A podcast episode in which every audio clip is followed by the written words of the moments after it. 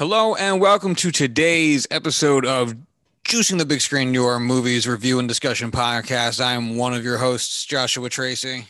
And I'm Corwin Heller. Josh, did you uh did you struggle to remember the name of our podcast just then? It took me a minute to remember which one we were doing. I believe it. I believe it. And I, I don't feel bad. Nope. No, it's very It confusing. Uh, we are here today to talk about the 2016 film Nocturnal Animals and the 1999 film All About My Mother. Corwin, where would you like to start today? I am indifferent. Alrighty then, let's start with Nocturnal Animals because it is first in my computer. So there we go. okay. you Um, have a computer?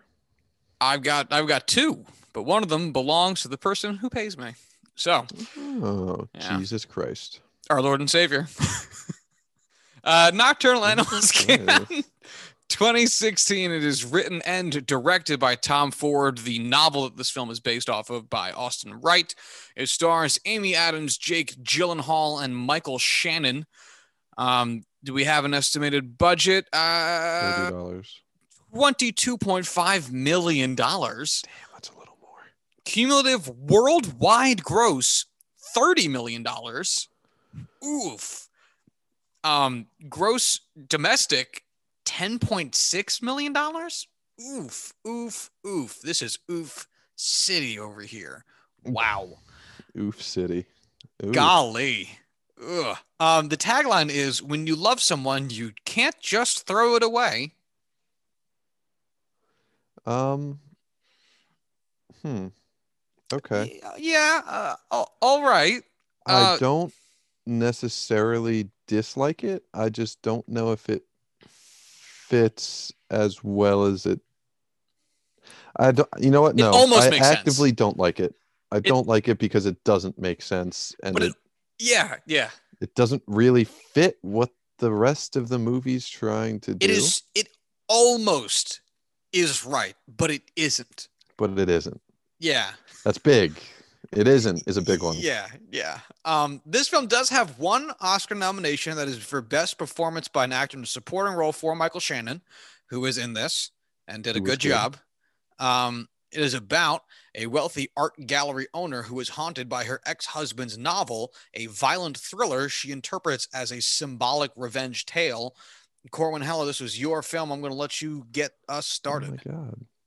Um, so this was one of those movies that I never really heard of coming out. I never really was too interested in it after, you know, seeing glimpses, seeing screenshots, seeing, you know, promotional material and it's it never really was anything on my radar. Um, especially, you know, it being a Tom Ford film, you know, famous English um, fashion designer. It, it honestly that part I didn't even know until um, I looked into who directed it because I was very impressed and was blown away that the guy who made underwear that I own uh, happens to uh, direct really great movies, really well made movies.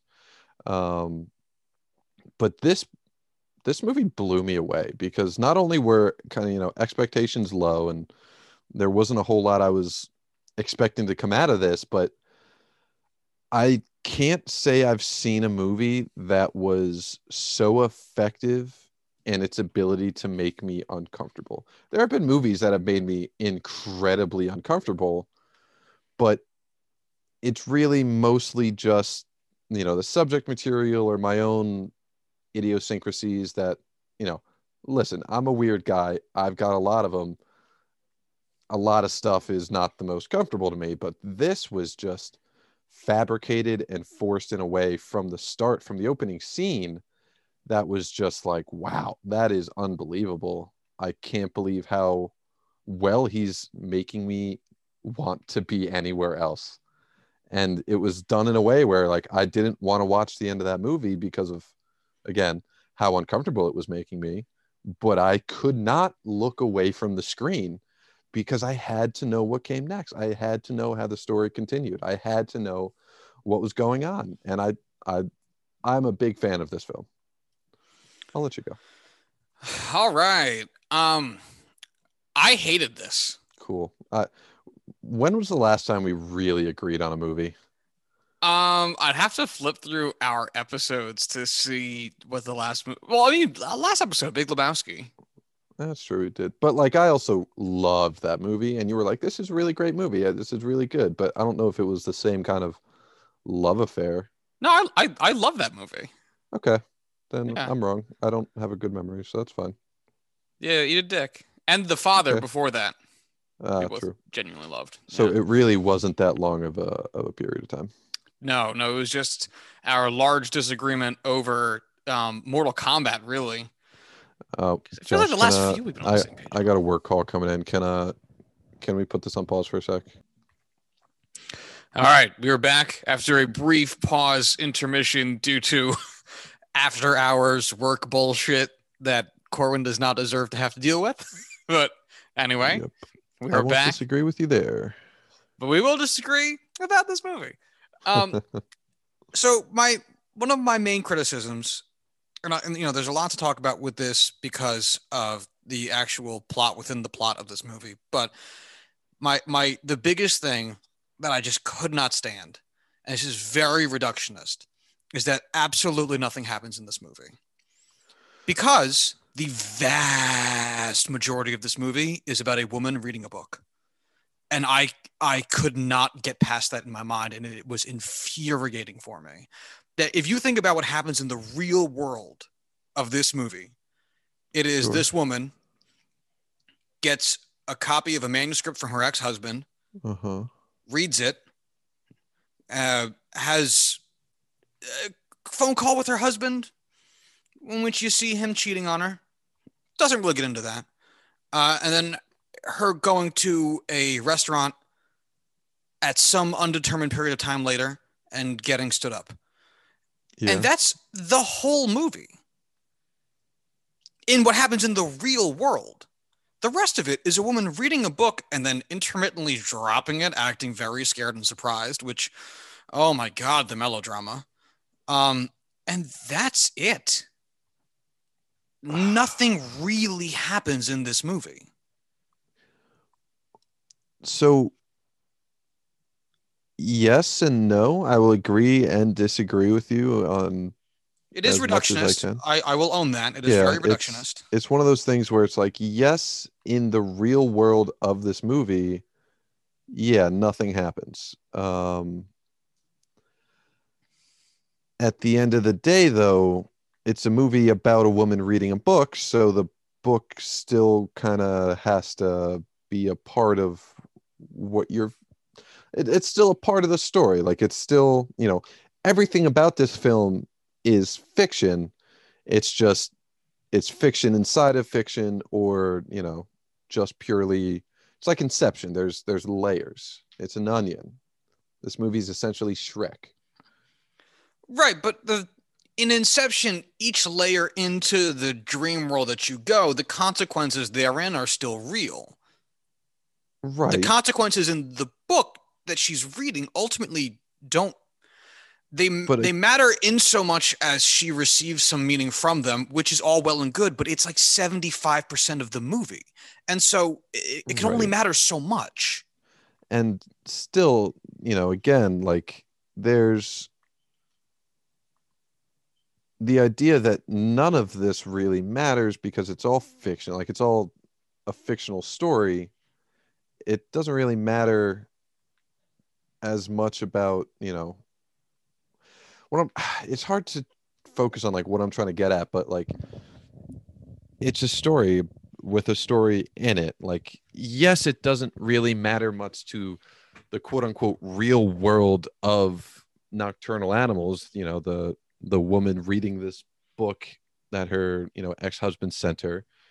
Yes it doesn't affect that in you know the the literal sense but it's still it's still a part of the story it's still a part of the movie it's just you know there's two storylines going on and one of them is something that you aren't going to uh, i'm just going to stop that there it's not going to go anywhere but I, I, I know what you're getting at. I, and yeah my, my problem with it is that it's so much of the film that I don't think it effectively accomplishes what it is going for, which I I get. And it chews up so much of what happens and gets discussed or explored or interpreted so very little in Amy Adams's day-to-day life that it just it it should be the B plot and it's the A plot. Uh, I will completely agree with that. The book story should just be the story. By no means should you know the the whole premise of like a woman not being able to sleep and and having a shitty yeah. marriage and every and time like, like I don't... the movie goes to Amy Adams's life, the movie gets worse.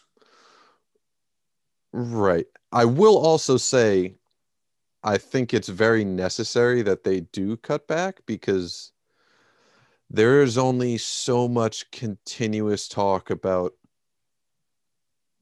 a brutal rape and murder and the inability to really find true justice that I can take in a row without kind of just like I can't do this anymore. Like that's just too much. Right. No, and I get that. Um, what, what, I, what I mean by it is, so I, I read the for one of the very few times I've ever done it. I read the description of this movie because I, like you, was like, how on earth did I miss this movie?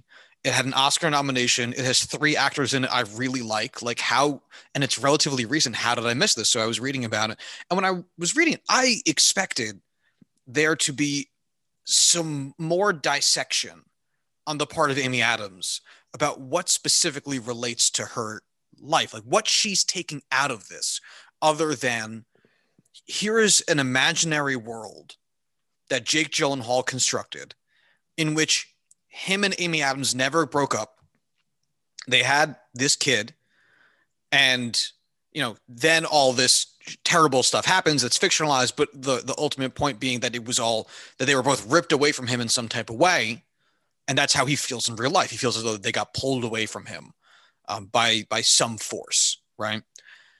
And in and I expected there to be along that journey and along that path of realization for Amy Adams, you would see moments of it reflected in her life, and all you really get is a phone call to her daughter after the daughter is also found dead with the mother. And it's like okay the that's the end of that. Like she calls the daughter who's naked for like literally no reason. And then that hey hey how you doing? Mom i'm tired. I'm going back to bed. Okay honey i love you.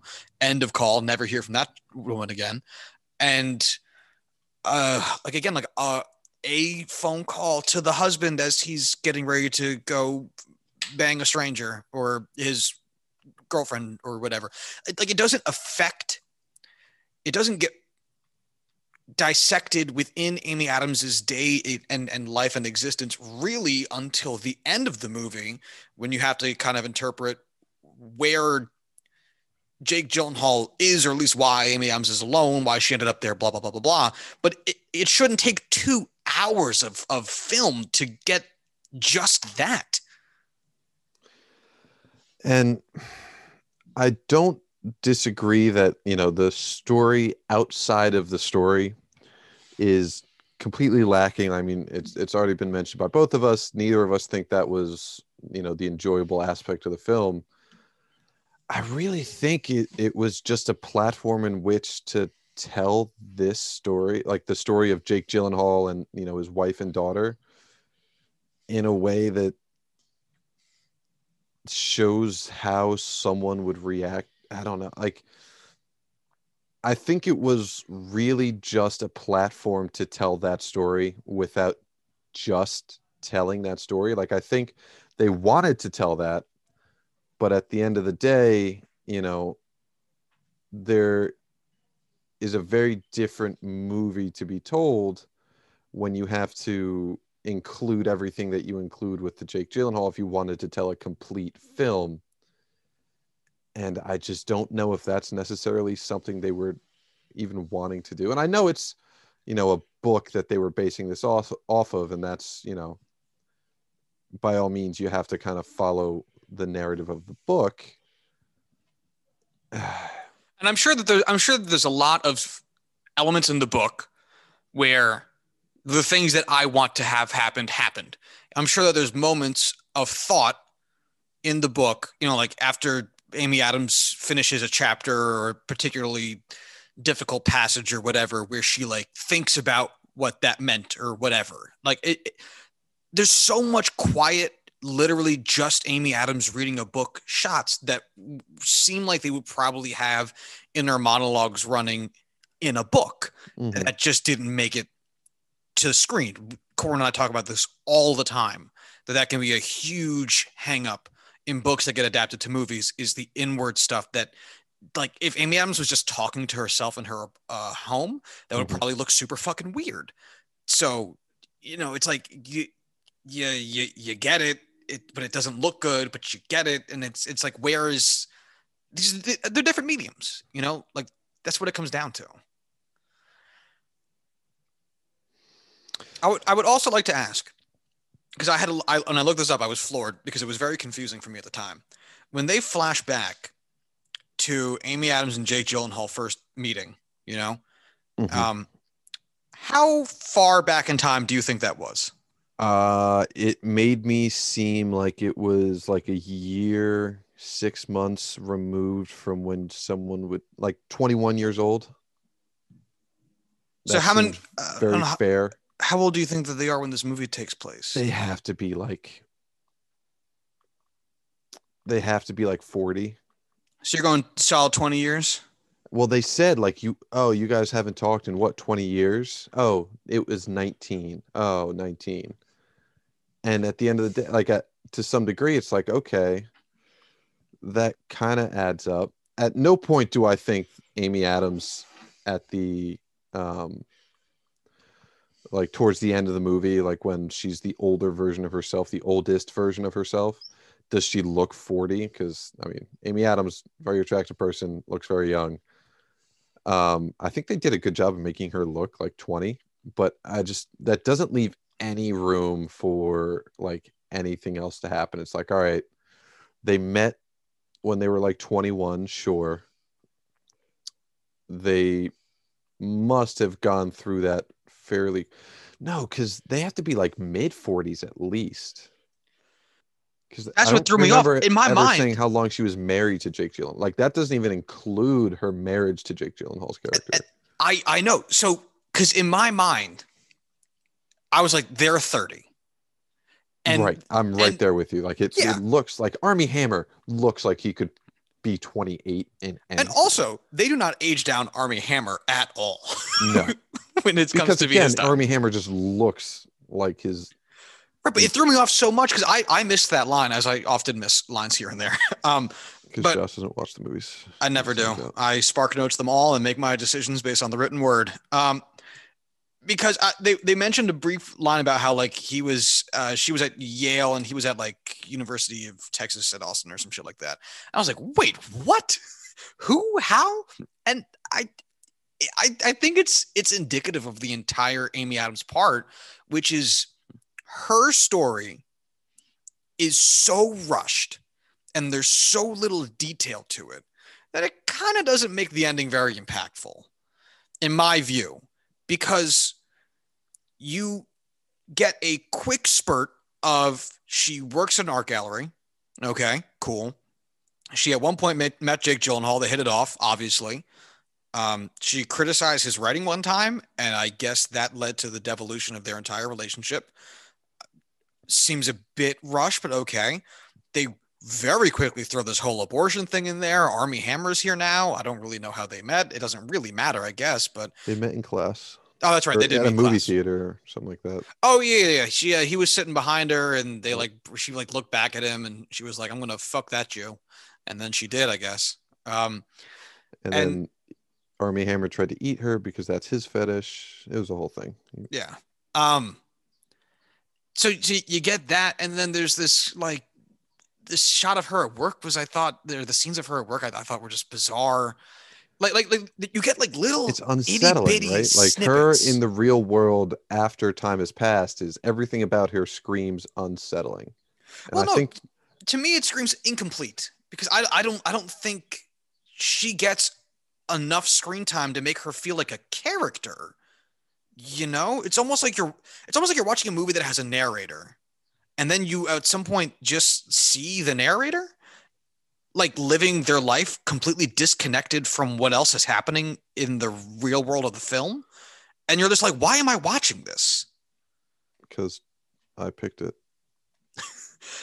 but you know what I mean? Because like that's essentially what Amy Adams' character is, just without any dialogue. She's essentially a narrator, someone who is observing the film from a third person perspective, but just she doesn't doesn't actually like voice anything over. And so like when you go to her life, it's like, uh, okay, all right, we're yeah, that's cool. We're here now. You're at work. Okay, I don't know why you're. At, I don't know why we're looking at this. Sure, like it. None of it lands. I guess. I don't know. I, I was kind of more enthralled with the narrative of what was going on in in the book story and and what was going on to. I thought the story was was interesting enough to always keep me interested and always keep me entertained, and it kind of kept me from noticing all those little inconsistencies and little things that you typically would notice when you're not quite like you know when we watch movies that we just don't really give a shit about and it's very very easy to notice everything you really hate? This oh, yeah. wasn't one of those for me. I very much had, just enjoyed watching it we had opposite experiences from last week where i had that with mortal kombat and you did not. Yeah. Yeah. Or i'll say as Corwin said last week why can't this movie just be better? That's fair. Why can't the movie be better? Um, obviously, there's there's a lot more that to get into because we really only talked about the Amy Adams side of it. Um, and you know, there's this whole Jake Gyllenhaal thriller justice porn kind of thing happening in there too. Um, do you do you have any comments on that? Because I do want to make sure we're conscious of time with it. I know um, I chewed up a lot of it complaining.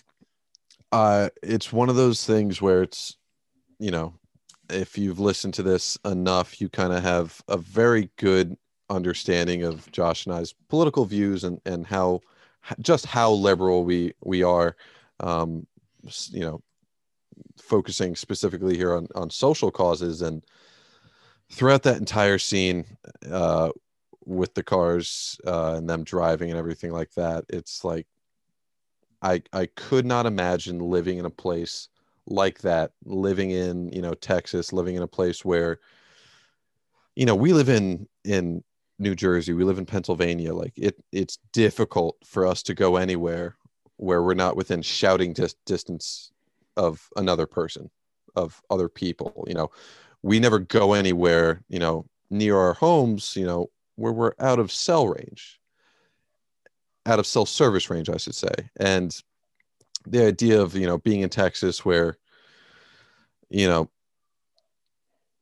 everyone is is armed everyone you know is is kind of at a point where you know if you're out in these backwoods if you're out in the bush so to say or so to speak you know people aren't necessarily always going to be friendly towards you. You know they're not always going to be the good people. And, and it's very clear here with you know that's how that goes. And just the idea of not having any sort of protection, not having any sort of defense against just anyone who decides to do this, and you are just completely, utterly powerless. And they're like watching that, trying to put myself in Jake Gyllenhaal's shoes and try and think, okay, what are what are your choices here? Like what could you possibly do to get yourself and your family out of that situation safely i you know outside of not stopping whatsoever and just trying to muscle your way past them which by all means I, I don't know if you're even capable of doing and that's only going to kind of aggravate the situation it is just it is so tough to kind of understand that there's and how you can live with that knowing in your mind how you have to have you have to go back and do something because the outcome is just so unbearable to live with but knowing like there really wasn't anything you could do. Oh God, yeah, it got to me a little bit, and I thought this was, you know, with all the issues with the A storyline and the B storyline and and that lack of connection, I thought it was such a well done story emotionally and just being able to draw these things out of you and make you feel the way you feel watching it. You know, we talk about how writing is such a big thing in films and, you know, technical production, technical style, you know, making it enjoyable and watchable is so important. But at the end of the day, there's certain films that are just meant to be that kind of emotional reaction like it's not really meant to be this Shakespearean, you know, beautifully written, beautifully composed, you know, piece. It's not meant to be considered a literary work of art, you know, in in visual form.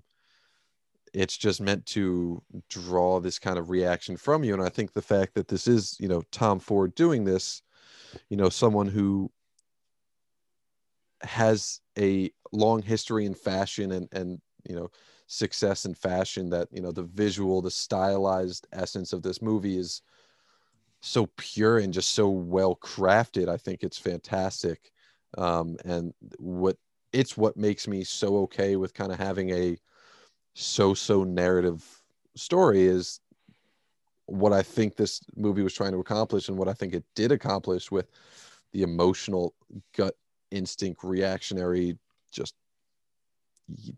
yes effect um, was just unbelievable. I don't even care if it was a poorly, you know, composed story with these two together. I, I'm just such a big fan of the emotional aspect of it. I didn't like that part either, honestly. well, yeah. whatever. Yeah, I don't think it was very good. what about it? Because I feel like we should get into that at least. and I, I think it I think it's handicapped by the fact that this film tries to do a lot because one of my big complaints about the I guess what just could call it the B story, the Jake Gyllenhaal story, is the lopsided storytelling part of it. It doesn't really give full breadth to accomplish, I think, much of anything. You see his wife and daughter get taken and then they end up finding them dead later on. And then nearly instantaneously, we are a year later. He's still there. The cop he's working with is dying of cancer like soon and is also still working, which is okay. Uh, well, they find two of the three guys. It's not like he's still there and they're searching the whole time. Like he's comes back because they found the one guy who was a part of it who was the suspect earlier and that's when he finds out he's dying no I, I i know but he also says he has like what like three months to live or some shit like that? Uh no he said about a year. He said a year? Okay. A year after he comes back after they find those guys. Okay. Regardless he eventually finds the guy. There's no admission of guilt, and there's supposed to be this whole thing where it's. It, I think it's supposed to be trying to plant some seed of doubt into the viewer's mind, well, into Jake Gyllenhaal's mind, but into the viewer's mind about whether these are the right guys at all. It's a a year later. You know, it, it, he seems very sure that he didn't do it. Uh, whatever. Uh, I don't know about that part. I, I very much disagree with the laying those seeds of doubt. It doesn't matter. I, okay. I, I really, yeah, going, I, am not going to hinge upon that part. If, if you say you didn't get it, I, it's not anything that has to do with anything in my mind. Um, it just felt very anticlimactic. In, in large part because the the bad guy seems like a fucking idiot. And I, I get that the randomness of violence can be part of the fear of violence, and that doesn't change the fact that their wife and daughter are still dead in a very brutal fashion and all of that that comes with that. But the guy that that did it seems like a, I I mean, like a fucking moron. And it's tough to look at that guy and be like the face of evil when you were like sporting mutton chops. I, I, it didn't have any weight. And additionally, I thought that the way that they kind of got into everything was like crazy stupid. I didn't find it tense in the slightest. I was screaming like every minute through of it, like, why are you doing this? You are such a moron. Why are you extent? stopping? Just fucking drive. Just keep going. Go farther. I mean, he, drive more. he literally pitted him off the road and gave him a flat tire. Like he, He did that because he chose to drive next to him for uh, like a half a mile. Right? but Speed up or slow not down. Driving, you know, a, a sports car. He's driving like an old '70s Mercedes. Like You still don't have to drive the same speed as the people right, what you're I'm, like what I'm afraid saying is like that thing doesn't really go faster than like 75. Like the- so push no it to speeding 75 and away. keep moving. Be variable. Eventually slow down, let the people go past you. Do something other than what he did, which was literally nothing. He let them just chill next. Dude, when I see someone driving a little bit too slow on the road, I go faster to get out of the way. Either let them zoom on past you because their car goes faster, or eventually slow down so that they get bored and just keep going. Like like there there was ways to navigate the situation better than the fuck just like we're just gonna keep driving the same speed and let them do whatever they want to do. I feel like the whole premise was, you know, he was trying to de-escalate the situation that way of just like, hey, you know, just keep looking ahead, like just don't even give them the light of day. They're gonna get bored, they'll give up, like whatever. But like the daughter escalates it, pisses them off, and it clearly aggravates them to the point where, you know, they pull up in front of him, they slam their brakes so he hits them, and then that gives them kind of the rationale of hey you need to pull over now because you hit us. And then he's like no i'm just going to keep going and just avoid this. Just like let it go. Like i'm not dealing with this. And then that's when they keep getting more and more angry that they're not giving them that light of day not pulling over not giving them that attention. And that's when they force them off the road. And you know that's the whole thing of like trying to put myself in those shoes like all right what would i what would i've done differently? And it's it's hard like looking at the circumstances looking at you know the different factors involved and there really wasn't much he could have done because they were forcing that situation upon him and de-escalating didn't work. You can't really escalate because you don't have that kind of leverage. You don't have the ability to you know you can't outrun them. You can't ignore them. You can't fight them off. There really weren't any choices he could have done that would have been successful other than you know staying be like the whole thing started off with you know him honking his horn because they were driving the same speed. You and i both would have done the same thing. And then from that point on he doesn't do anything to escalate it it's all de-escalation and it's just not allowing them to leave that situation as a whole I I understand that. And I, I think what I would have done differently is literally everything. okay what would you have done though First off, I wouldn't have fucking honked at the guy. Jeez, who gives a shit? josh In the first place. josh Yes. i have driven in the car with you I would have honked your horn absolutely not. I you have to you have to know where you are, my friend. On a on a busy highway on the Garden State Parkway at noon? Absolutely. My friend, I've driven through Irvington at night. I ain't been honk- honking at shit. You know how many times I've gotten cut off in Newark? Mm, Never once honked my fucking horn. You got to know where the fuck you are. yeah okay This guy's a fucking idiot for doing that in the first place. A dark country road with no lights. You're the only three cars in the area. Fuck are you doing, you goddamn idiot? Family in the car? No, absolutely not. And again, keep it pushing. There's no reason to stop. I want to know the whole thing that uh, that drove me nuts is like you are in Texas. You lived in Texas. The whole thing was like you guys were already in Texas. Everyone in Texas owns a gun. What are you doing driving through West Texas in the middle of the night by yourselves unarmed? Like I there's a, another conversation to be had about gun ownership in this country that we can have not on this podcast. But again, know your area, know who you're around, know who you, where you are. West Texas, of all places, in the middle of the night on our own, is not a place I would ever go unarmed. Well, and then not only that, the other thing that drives me kind of nuts about that is why were you even doing this drive at this point in time? It's the Uh, middle of the night. They You are mentioned s- it that the daughter wanted to drive through the night to be there first thing in the morning. I understand that. I, I I understand that that that the daughter has wants and needs as well. You know, I understand. I understand just the loose concept of we would like to be there sooner. Totally get it. At the same time, that is so irresponsible. Uh, Even even outside of the danger aspect of it of other vehicles driving through the night like that, it is like driving while tired is very very deadly.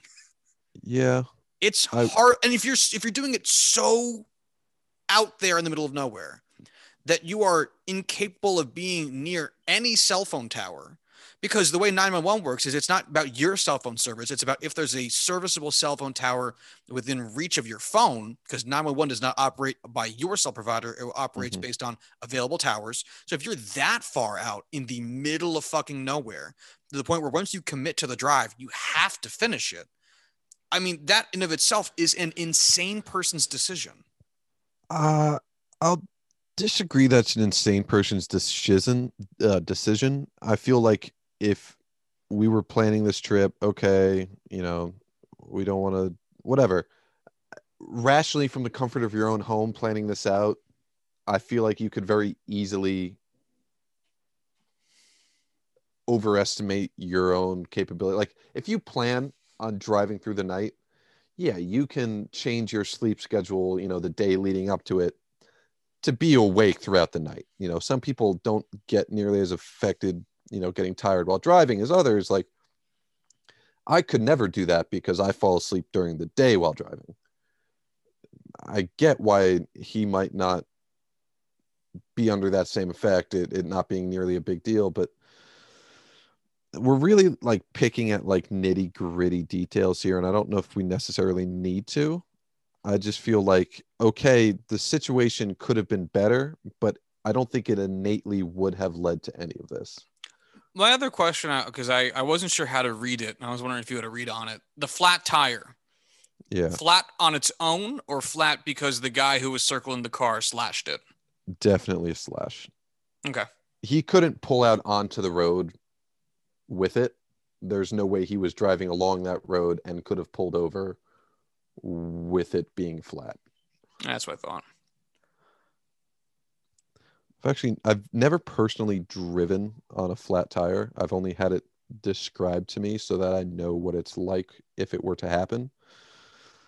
I feel like I would have said fuck this car and just kind of did it anyway. I don't Oh, know if absolutely. it was front I've- wheel drive, real real weird words, but uh, I don't know if it would have even been capable of you know I've at the end I've of the day. But I've- yeah, blown a tire and tried driving home on it because I was like 18 and didn't know what I was doing. Um, and the car will move. It, it it will keep going. I will say pulling up onto a road after being in the dirt, I maybe that's a very different situation, especially Dude, I merged onto a highway. wheel drive. Right. What I'm saying is like, all right, like you're at speed though, you can kind of speed up. It's all level ground. You know how like asphalt just kind of tapers off and it's just like a, a, a couple like two or three inch lip there. I could understand being at a dead stop trying to pull the car up over that lip with the front tire leading the way, the front, you know, driver's side tire is the one trying to pull itself up and onto the road, being flat being a difficulty. But again, I, we are very focused on very, very small details here. Yeah, and we are certainly in the weeds on this. So, uh, what do you say we move into final rating and review on it, and then move Sure. into our second film of the evening? So, to that effect, Corwin, uh, give me give me some words and uh, and some stars. Um, again, I, I do think this was a very well done movie in a, an emotional and visual sense. Um, writing was good to some extent. I cannot say it's a well written movie whole like as a whole. Um, just kind of too many issues with fitting these pieces together in one complete story. Um, I'm still going to give it a four, though. I think it's still a, a very good movie, one I would definitely recommend. Um, but man, it's I don't know if I'll be able to watch this again for a second time, just knowing how that B storyline goes. Um, I I was so hung up on the fact that the A storyline was basically non-existent and kind of meaningless that it really detracted from my ability to sit and find joy and purpose in the B storyline. And I had complaints about the B storyline too. Um, I, I laughed when Jake Gyllenhaal killed himself. I thought that was hysterical. Um, uh, I thought it was very fitting for the story. I didn't laugh though. I thought it was funny. It was so dumb. Um, but uh, Michael Shannon's great in this. Um, I'll give it a one and a half. I wouldn't really recommend. I'm I, okay. I'm not surprised I missed this. I will say, I you know, hearing you talk about it, I should have known that you would have felt that way, because this seems like a very you kind of movie to to dislike. And what's funny is I was watching it and I, I said to myself, I know Corwin's going to love this. Yeah. ah, we have very right. different styles, but boy, we uh we know each other well. Yes, yes, sir. Yes, we do. All right, let's let's bring it down now into the second film of the show as we're like I don't even I can't even tell like an hour in probably. Um, and that is 1999's All About My Mother, which was written and directed by Pedro Almodovar, starring Cecilia Roth, Marisa Paredes, and Candela Pena.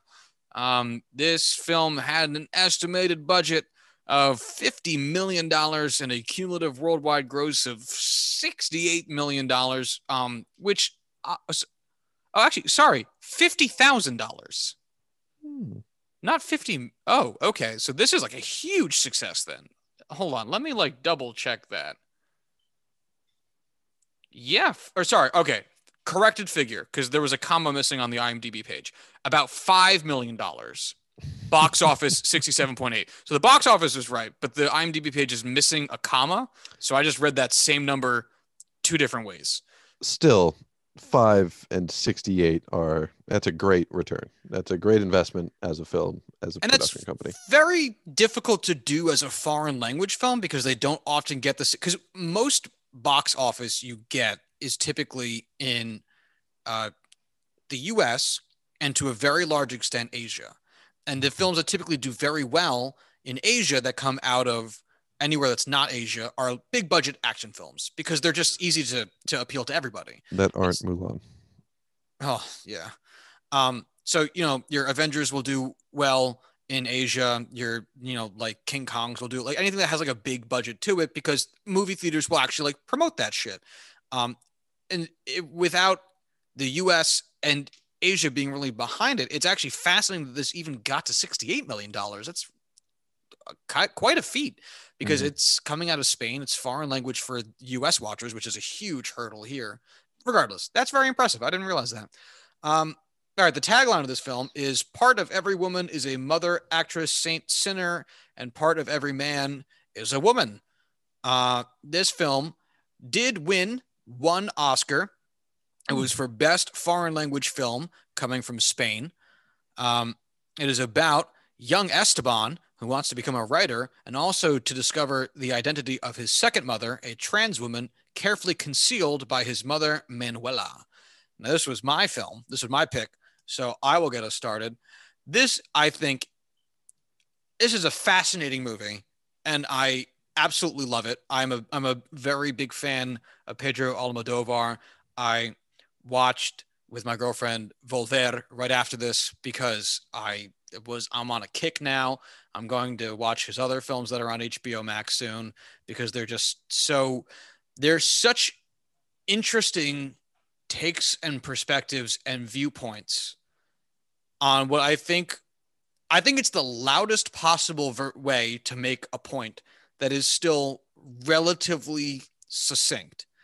And I find his ability to add so much melodrama and so much soap operatic chaos, but still have it be weirdly grounded in a sense, weirdly realistic, and plays in a way that it doesn't feel like you're watching like the high art version of a soap opera while also still feeling like you are doing that but that it's not cartoonish. Like th- th- there's a there's an interesting balance that i think sits in here while also addressing the point of again what he's trying to get across here. Um, there's obviously a lot of moving parts in this film but i'm excited to hear good buddy what you thought of it Um, I definitely thought it was a lot. The balance wasn't quite there. I thought it was heavily more towards soap opera. I mean, there were some scenes like the the four ladies or three. There were four. Yeah, the four ladies all sitting in um, her apartment, just having a good time talking, and it's like that was so real. Like that was genuine. That was honest. That was real. That felt real. But there were so many scenes that were just like, uh, this is I don't know the names of any soap operas, but it felt like a soap opera, and I just it just seemed like a, a whole lot of like just too much, and and it just it wasn't always there for me. I really fucking hated this movie for the first like half an hour, um, until I realized that the subtitles on HBO oh my god they were awful right were not complete.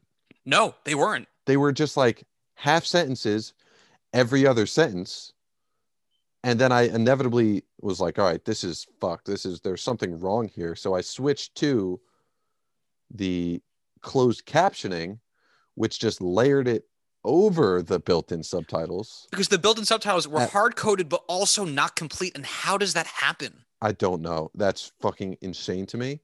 But the normal subtitles like the closed captioning subtitles in hbo were on like a, a second and a half delay oh my god we had the same exact viewing experience. And it's just like I I'd be like all I'd have to go back and miss things because I accidentally read the wrong subtitles during a scene because they're just overlapping each other and the incomplete ones would always pop up first. So I'd start reading those and then I'd read it again when the rest popped up and it's just like I I don't care. Like this is ridiculous. Um and what's interesting but when we it- watched Volver, we were I was like ready for this, and I was bracing for a shit experience, and then that one was fine. They, there were no hard coded um, subtitles. Oh, there were some again, but the regular like closed captioning worked totally fine. And I'm like, how? How did this happen? usually they'll have it where you can kind of like dig in the settings and kind of change the delay so that you can if it is off you can make it fit and this you know i guess hbo doesn't offer that um but yeah it was at the end of the day i just think it was too soapy for me. I couldn't really get over that. I thought the acting was hit or miss. Like um whoever played the main actress had some really tremendous scenes and I, I really enjoyed some scenes and others just kind of seemed a little forced and soapy. Uh, i thought penelope cruz was excellent throughout.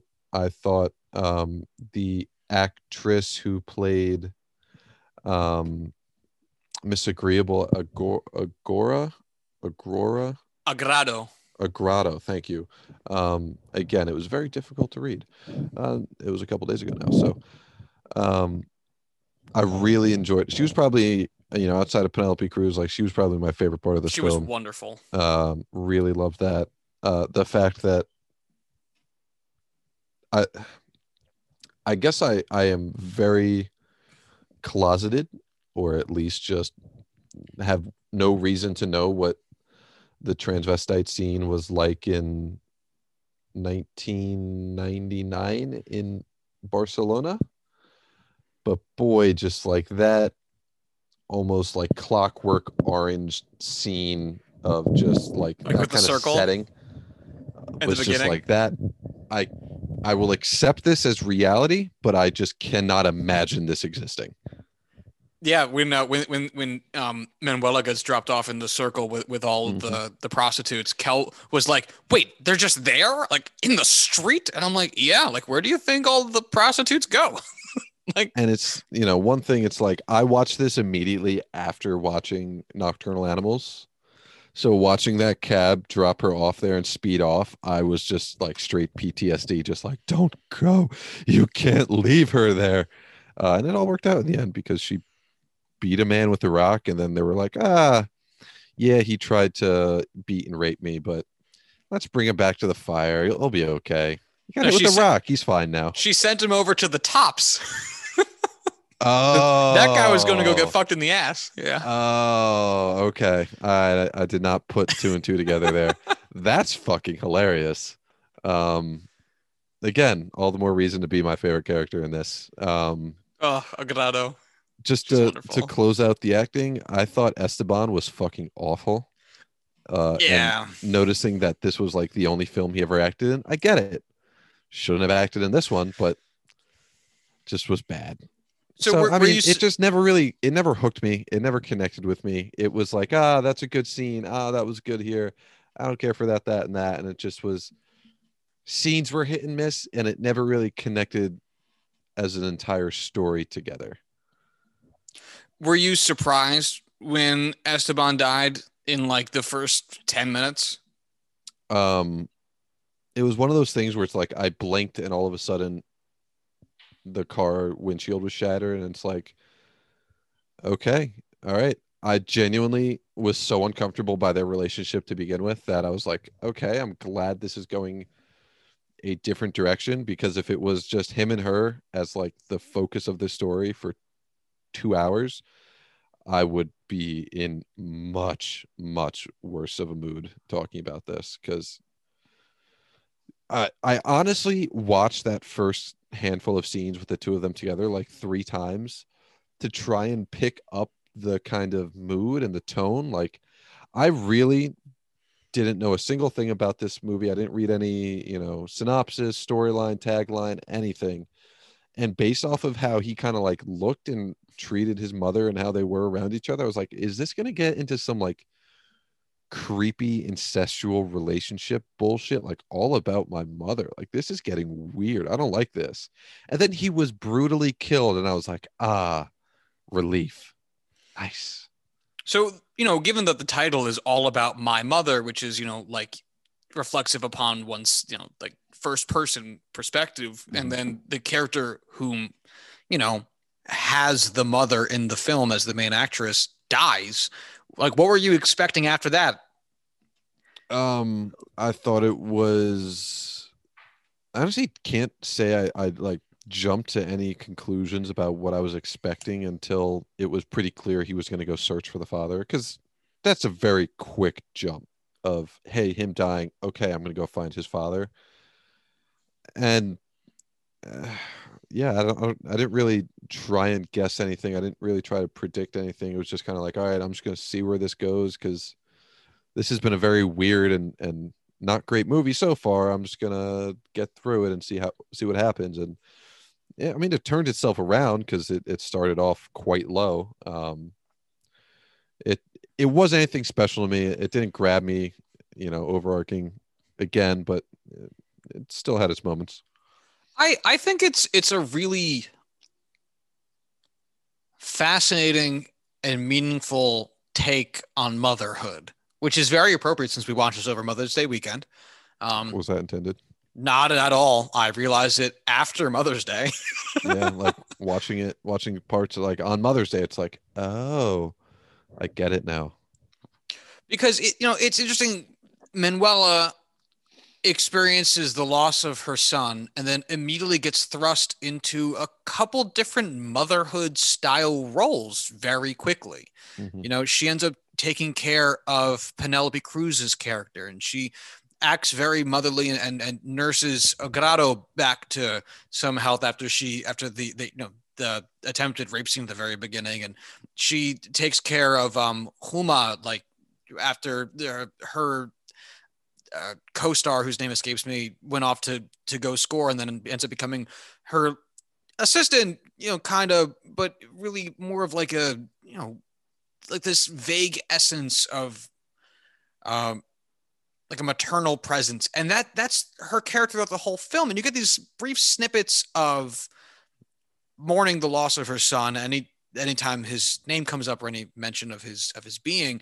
And you know there's these these little references towards uh, like his notebook and you see some of it here and there and you know my brain i'm used to movies like this being like oh we're going to like learn about the son post-mortem through the notebook in some way and no, not not really. You know, it really focuses on Manuela's ride through revisiting her past, how she kind of got to where she is today, and who she is as a person, as a woman grieving, and as someone now in this stage of their life, as well as a look at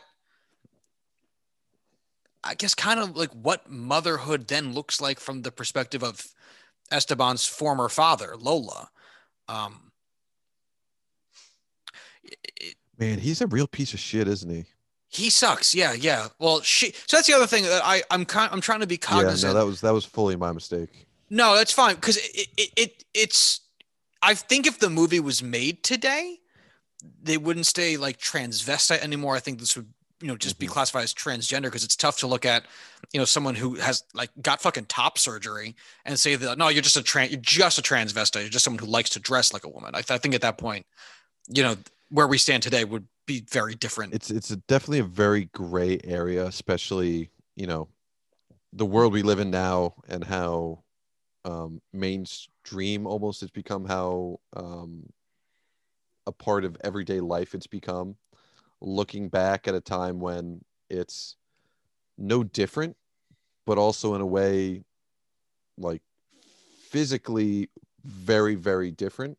Um, it's very hard to kind of find where we're supposed to be in on that line. And you know, I, I'm not going to sit here and say the way we're referring to it, the way I've been referring to it, is correct.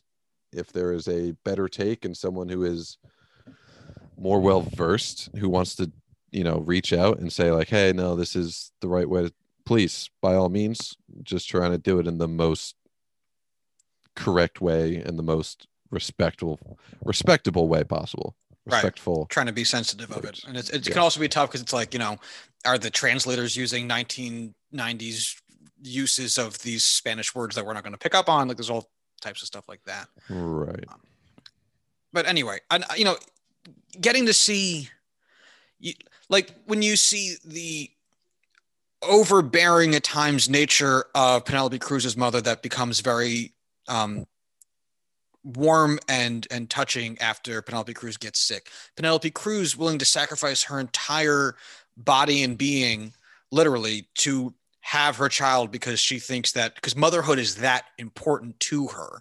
You know, uh, Manuela going on this whole sojourn because of really just how much her son meant to her and how much getting the opportunity to be a mother meant to her that she felt the need to in some ways share that feeling of motherhood with lola um, and even Agrado gets this really lovely moment where she's on stage and you know talks about the costs associated with being a woman but like it, it's you know the closer you get towards being who you're supposed to be the closer you become to being authentic even though she has she's had all this surgery. And and the, there's it's it's a great look at womanhood really that i think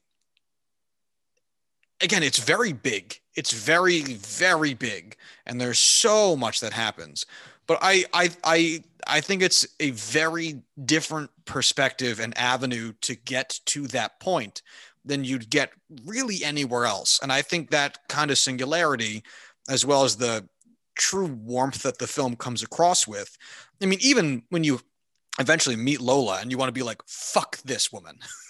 and you you see her and you want to be like, you fuck you. And you get that moment. But even then, there get she gets to feel like a mother at, at a point and and you get a sense that while she's a piece of shit there's some part within her, whether that be, you know, that the maternal aspect or just some small shred of humanity, that lets her have a little, you know, cherishable moment in there. And I, I think that's all important and impactful. And, and I enjoyed the ride, but I'm also a fan of busier shit than you are. Uh, I won't take that as an insult about no, my intelligence. No, that's not an insult. That's why I'm not taking it as one. Yeah. God, listen to what I have to say, Joe. What the fuck, dude? fuck you, you stupid bitch. That's it. That feels more natural. Uh, Um, yeah, I don't know. I, I don't really have much else to say about this. Do you? Do you have anything? No, I mean, I'm glad I watched it because it's looking back, this must have been an incredibly just mind-blowingly important film for so many people across the world at a time when there was so many people living under that kind of umbrella of hey the way you live your life and who you are isn't acceptable. And we don't accept you we don't accept your choices who you claim to be. And i feel like this probably was a film that helped a lot of people and was you know a confidence booster. I don't want to say confidence booster because I, I feel like that's underselling it by quite a lot but i feel like this did a lot for so many people. Um, but at the end of the day i'm gonna give it a th- three. Um, it's one of those where i'm like real wishy-washy. I think it's like a, a kind of 50 overall just i don't know where to stand. I'm so undecided. But because of the the impact the cultural impact the societal impact and the message it was trying to say i'm bumping it up a little bit. It deserves that, it that is fair. Um th- there's there's a lot more to get into just as i'm sitting here thinking about looking at my notes. You know the the the title is a reference to a film that you see in the film um all about eve uh, which comes up in the um play world where um, Manuela takes over for Huma's co-star. Um, that's a very all about Eve Nina. type moment. Nina, thank you, Jesus. Um, there's that's also the one name I fucking was able to remember. The one you it, can't. I love it. love it, buddy. Um, there's also, I mean, the, Tennessee Williams play, A Streetcar Named Desire, is featured heavily throughout the play, the, the film, uh, and also, you know, there's varying themes to draw from in there. There's a lot of layering in this film that is somewhat predicated upon your well versedness in other films and I guess theater uh, experiences. But I think even leaving it all to the side, which is why I, you know, there's no point in really bringing it up much at this point, especially um, since we're kind of sure. at the end here. But um, even if you don't have any of that, I think it all still comes across. But regardless, uh, I'm gonna I'm giving this a four and a half. I I and I, I would honestly I would give every Pedro Almodovar Almodovar film a four and a half because I love him. Um, I think he does amazing work. But if you love him so much, why don't you marry him? Uh, man, I fucking would love that guy. He does such great work. Uh, but regardless, this is I, I, I think I, my summary at, at the end, right before Corwin spoke, kind of encapsulates what I would probably have said at this point. But I, I it, it, it's it's a you will not watch another movie like it, and I think that in of itself has value, and I think it's a very touching film. I think that has value, and those two things together, I'm giving it a four and a half. Hey, I'm with it. Jiggy All right, big guy. So then let's pick our movies for next week. Corwin, do you have one on deck? Hello, Corwin. Yeah. Do you have a, Do you have a movie on deck? I don't. Uh, I was telling myself I needed to look through my list while this was going on, and then I didn't do that. All right. Well, while you're doing that, I will share. Uh, I'm going in a very different direction. I really had to talk myself out of picking more Pedro Almodovar films um, because they're are I'm going to rewatch all of them over the next couple weeks because I am just so excited mm. to that they're I, I just found out that they're all HBO Max, so I'm going to watch all of them. But I figured I would not subject you to the same rewatch that I'm going through, so I'm not going to do that. Um, and instead, I'm going to go uh, even weirder in a, in a weirder direction, and we're going to watch uh, Mulholland Drive. Oh, I've never watched it, and I've always wanted to. I'm excited for this ride, buddy. Um, I'm on my movie list. I have Scott Pilgrim versus the World on here oh. twice, but I just watched it, so I'm not going to pick it. Oh damn! I should rewatch that too. It's such a. you movie. should rewatch it. It's fucking phenomenal. Great movie. Um, I am going to pick a movie that I should have picked this week because we just talked about um, the actor and the whole premise of making a film like this. I'm going to go Police Story. with Jackie Chan. Ah, okay. 1985 police story. I'm with it. That sounds good to me. All now right. who's picking the foreign films? Holy shit. Oh, that's as a series. Oh, I looked on uh, Wikipedia and it just was like, oh, box office 264 million. And it's like a Hong Kong made unknown Jackie Chan police story movie made 264 million dollars, but it's as a series. Never bet against Jackie Chan. Never bet against Jackie Chan. You ever seen Rumble in the Bronx? Nope. Oh my god, it's one of my favorite, like lesser known Jackie Chan movies. It's so good. Plus, it takes place in the Bronx. BX all day. Nice. You're all right. Anyway, um, that's it for this week. Then I guess. Uh, make sure uh, if you want to follow us on Twitter, you can do so at Big Screen Juice. We don't post from there very often. So if you want to follow Corwin on Twitter, you can do so at Corwin Heller. If you want to follow me on Twitter, you can do so at Joshua D. Tracy. Again, next week's films are Mulholland Drive and Police Story. Check them out before the show or don't. I don't fucking give a shit, bitch. Um, that is it. Until next Tuesday, y'all have a good one. Bye.